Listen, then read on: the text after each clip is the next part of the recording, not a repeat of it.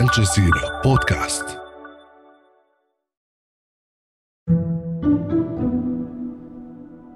Over the last month of the World Cup, we've seen 62 matches with a lot of close and sometimes even unexpected outcomes. Saudi Arabia beat Argentina 2 1 in their opening game, a game that will go down as one of the biggest upsets in World Cup history. We've even watched history be made. Never before has an African nation made it into the World Cup semi finals, but now Morocco is the pride of the continent. Now there's just two matches left until the tournament ends and a world champion is crowned. But before that happens, we're hearing from some of the fans who've been watching it play out on the pitch from Doha and around the world. Here in Education City, it will be a full house. I'm so excited to be here to support the USA in a historic moment. Eight years without being a World Cup. Let's freaking go, USA! It seems like it's the beginning of the party that anything is possible. Today, we're looking back at the best moments of this World Cup. I'm Halla Mohieddeen, and this is The Take.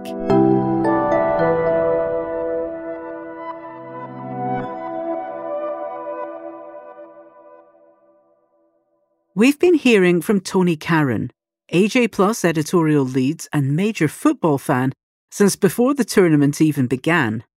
And one of his main takeaways from this World Cup is how unpredictable it's been. I've been quite surprised by many things at this World Cup, and that's brilliant. That's exactly what you want from the World Cup. You want things to be unpredictable. You want things to not go as expected according to the form book. You live for the, the great democracy that the sport represents, where anything is possible in that 90 minutes.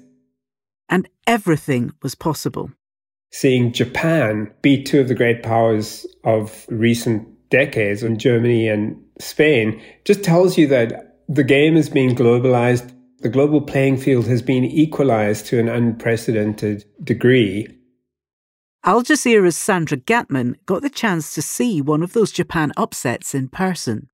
The match I most enjoyed was Germany versus Japan, and that was the first match I actually attended. And Japan beat Germany against all the odds. Just when we thought we were getting over the Saudi Arabia win over Argentina on Tuesday, well, Japan went on to stun Germany 2 1 themselves. Now, part of my family is German, but I was really rooting for Japan because I was born and raised there, lived there for 15 years. So to see them win that game was absolutely mind blowing, and the stadium went wild. That match wasn't the first time World Cup viewers heard from Japan fans. It was very early on in the tournament when, after the opening match between Qatar and Ecuador, we saw some Japan fans cleaning up the stands, and pictures of them doing this went viral. What's the saying? Leave a place better than you found it? They do it. Those Japanese fans do it. Your boy's been Myself and my producer Adele, who's half Japanese, we both share this cultural affinity and understanding of Japan. And we thought, why don't we go and talk to Japanese fans about why they do this, knowing that there was something deeper there. Started from the, the Japanese legendary player Hidetoshi Nakata. Whenever, like, even if it's a bad foul, he lends a hand to, to you know, pull the player up. He said when you play abroad, like, you represent the entire Japan. You know, we show respect to the, you know, like, to, to the opponent. Japan's wins on the pitch kept them in the headlines. In addition to beating Germany, they also won against Spain, and their performance in the group stage saw them advance ahead of Germany to get to the round of 16. It was so great to see Japan go as far as they did.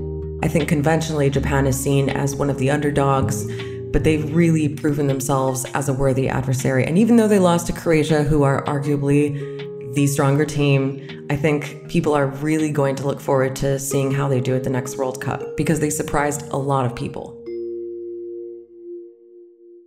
Japan was far from the only surprise in the group stages. Freelance reporter Gemma Soler, who's been covering the World Cup for Al Jazeera, sent us this dispatch before Tunisia played reigning champions France. It's the third round of the group stages. is defending champions France versus Tunisia. I can see a lot of red and white flags of the Carthage Eagles, and I have with me one of the supporters. Do you think you can beat France today? Uh, it's not easy. It's hard a uh, little bit, but uh, it's not uh, impossible. You know, uh, we have uh, a chance. It's football. we wish we we will win this game one hour to go before the kickoff. There are so many, much more uh, supporters from the African side. They are cheering, they are showing their flags. There is certainly a great atmosphere with a bit of a French accent here in Education City in Doha. And the fan Gemma talked to was correct. A Tunisia win was not impossible. Now, another shock result from this World Cup as Tunisia was able to clinch a 1 0 win over defending champions France. One part of this World Cup experience that's gotten a lot of mention is the almost home game atmosphere Arab and African teams have enjoyed. Perhaps no team more than Morocco. They had the energy of Doha on their side as they beat one European powerhouse after another to make it to the semi finals. What an exploit for the Moroccans against the 2018 World Cup semi finalists, of Belgium with two. Morocco celebrating after beating Spain on penalties. Big headline from the Qatar World Cup is that Morocco have beaten Portugal. We'd been tracking their success from the group stages. Washington Post foreign affairs columnist Ishaan Tharoor was in Doha for their win against Canada which qualified them for the knockout stages. Here's what he told us. So I'm exiting the stadium right now. Morocco secured a 2 1 win over Canada and clinched a place at the top of its group in the next round. It's a terrific result for a team that has long been quite talented but never really delivered on the World Cup stage in recent memory. I talked to various Moroccan fans who really felt like they were now the standard bearers of the Arab World Cup and we'll see how far they go. As Morocco's run continued, Al Jazeera's Abubakr Al-Shamahi was in the stands when Morocco advanced over Spain in the round of 16. Morocco just beaten Spain on penalties. The match was so tense 0 0, 0 0 until the end of the game, and then 3 0 on penalties. You can hear the drums, you can hear the Moroccan fans chanting absolutely unreal. Abs- what like the best experience I've had in a stadium. Just, the Moroccan fans are going crazy, and it's what what time is it? It's 9 p.m. The like the party's just started. The party has just started in Doha. And Moroccans kept that party going for quite some time. More on that after the break.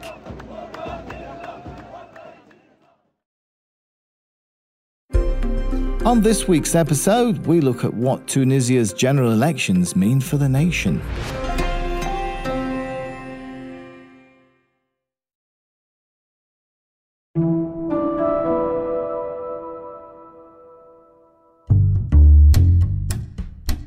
When Morocco beat Spain on December 6 to get into the quarter-finals, a new set of expectations was on their shoulders.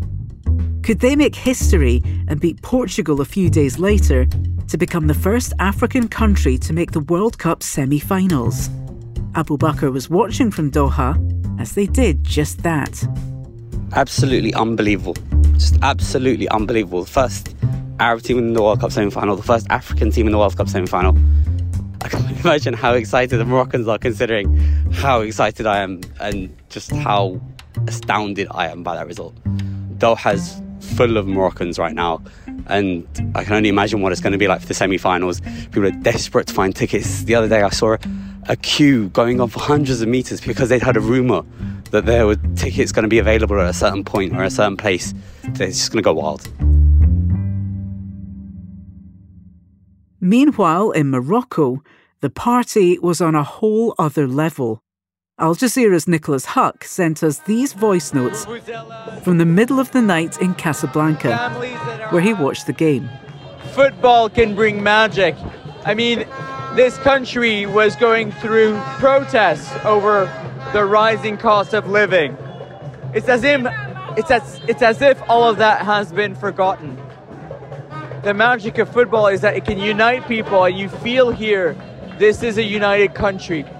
I see also people waving not just Moroccan flags, but the flags of Palestine, the flags of other Arab or African countries. What an incredible moment. Listen, this is a people in celebration. So while Morocco was celebrating, Abubakr was heading to the second quarter-final match of the day. This time he had tickets, so he messaged us on the way to the stadium. Okay, so England versus France.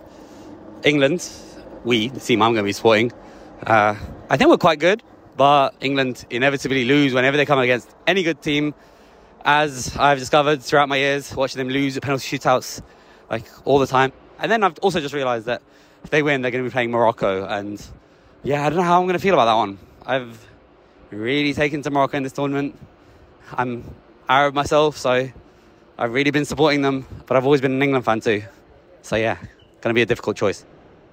A choice he didn't end up having to make. England have been knocked out of the World Cup. They have lost at the quarter-final stage to France. Olivier Giroud. Abubakr messaged us about the loss after the match. England won, France two. No idea how we lost that game. Absolutely no idea how we lost that game. It make more sense when we play badly and then lose to the big teams, or lose to a good team. But to play so well and for them to play so poorly, and for us to lose. Ah, typical England. Typical England. He's not the only one who left the quarter-finals disappointed. Brazil saw their hopes dashed after they lost their quarter-final in penalty kicks to Croatia. Vinicius Valente, who goes by Vinny, is a Brazilian fan who hoped that his country could reclaim some of its past glory this time around. So I grew up with the impression that winning the World Cup is something easy to do, you know. You probably don't know, but for someone in Vinny's generation from Brazil, you could see how being champions could feel like a birthright. The first World Cup he ever watched was in 1994. We won that one. Then came 1998. Brazil was in the finals with France. And then the one right after that, uh, 2002 in Korea and Japan, we won again. Brazil are delighted. Their supporters are delirious. To me, it became something normal.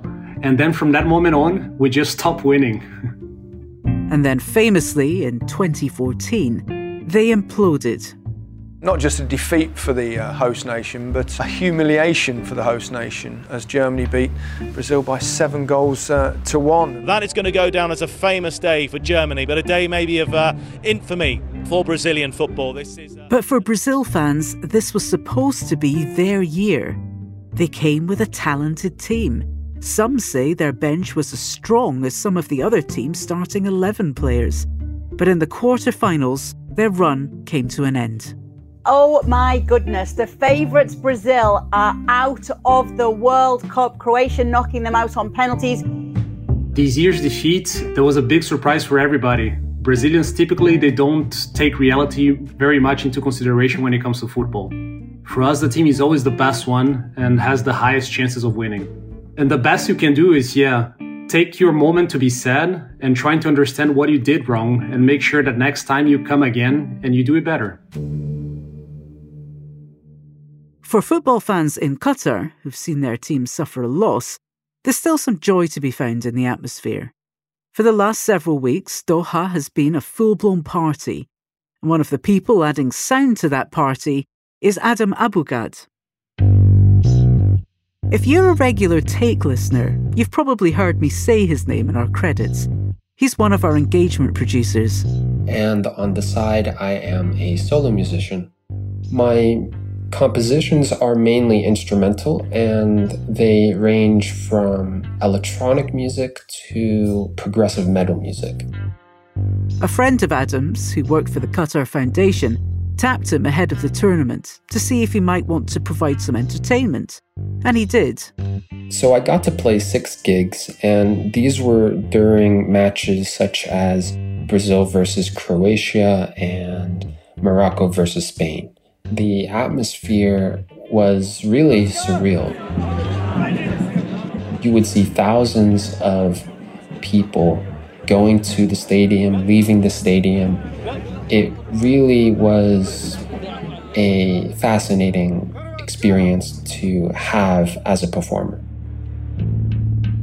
What I wanted to get out of the experience of performing during the World Cup was the opportunity to play in front of thousands of people and to enjoy the experience. And thankfully, both of those things happened. So now the party is entering into its last days as Doha gears up for the finals Argentina versus France. Now, France, the reigning champions, will try to be the first country in 60 years to win the World Cup back to back. But for many, the more compelling story would be to see Lionel Messi, known as the GOAT or greatest of all time, win the World Cup in his last time playing in the tournament. Argentina qualified for a sixth World Cup final, uh, led once again by their star man Lionel Messi. The man who's now played a record equalising 25 World Cup games, now has another chance at lifting the trophy of his dreams. Argentine American journalist Jasmine Garsd has been covering Messi's story as the host of the NPR and Futuro Media podcast, The Last Cup. She told us why she thinks his journey resonates so widely. When I started doing this podcast, I picked up my auntie's old copy of La Odisea, the Odyssey, which is, you know, the story of a young man who leaves home and mm, achieves great feats abroad, but the whole time he's dreaming of going back home. And then, of course, when he finally makes it back home, he finds out that it's not the place he left. In many ways, Messi, Leo Messi, reminded me a lot of Odysseus, you know? Um, he's this young kid who had to leave for economic reasons to be able to become who he is. But this whole time, he was yearning to return home a hero. For a very, very long time, he didn't achieve it. People in Argentina were disappointed in him. And he didn't have the level of, of appreciation and love that he had in the rest of the world. And so, you know, I think Leo Messi's story is also this universal story. And I think that's also something that just makes people fall in love with him. But whether Argentina goes on to win or lose on Sunday against France, Messi's just one part of the story. Here's Tony again. I don't believe in goats. I don't believe that a single player can can change destinies. Of course, they remind me that the exception that maybe proves the rule there is Argentina, that Maradona wins the World Cup with a mediocre team around him. And they're asking, you know, well, maybe Messi could do the same. Personally, I really don't care because that's not what this game is about. It's like if the team as a unit is not competent and can't actually deliver, then none of it matters. And really, football is a collective sport whether you're a player or a fan, sitting in a stadium or at a sports bar, or even alone at home. Some of us sit on our couches and are texting in multiple WhatsApp groups and are basically sharing the experience with people who might be simply up the road in their own living room or might be in another city on the other side of the world. Like, there is no other experience that the human community shares at anything like the scale of the World Cup in real time. Football collectivizes our disappointments, shall we say. It's collective suffering. There's a solidarity in the suffering of the football fan. And there's also a solidarity in the ecstasy uh, of the football fan in those rare moments where their team actually wins.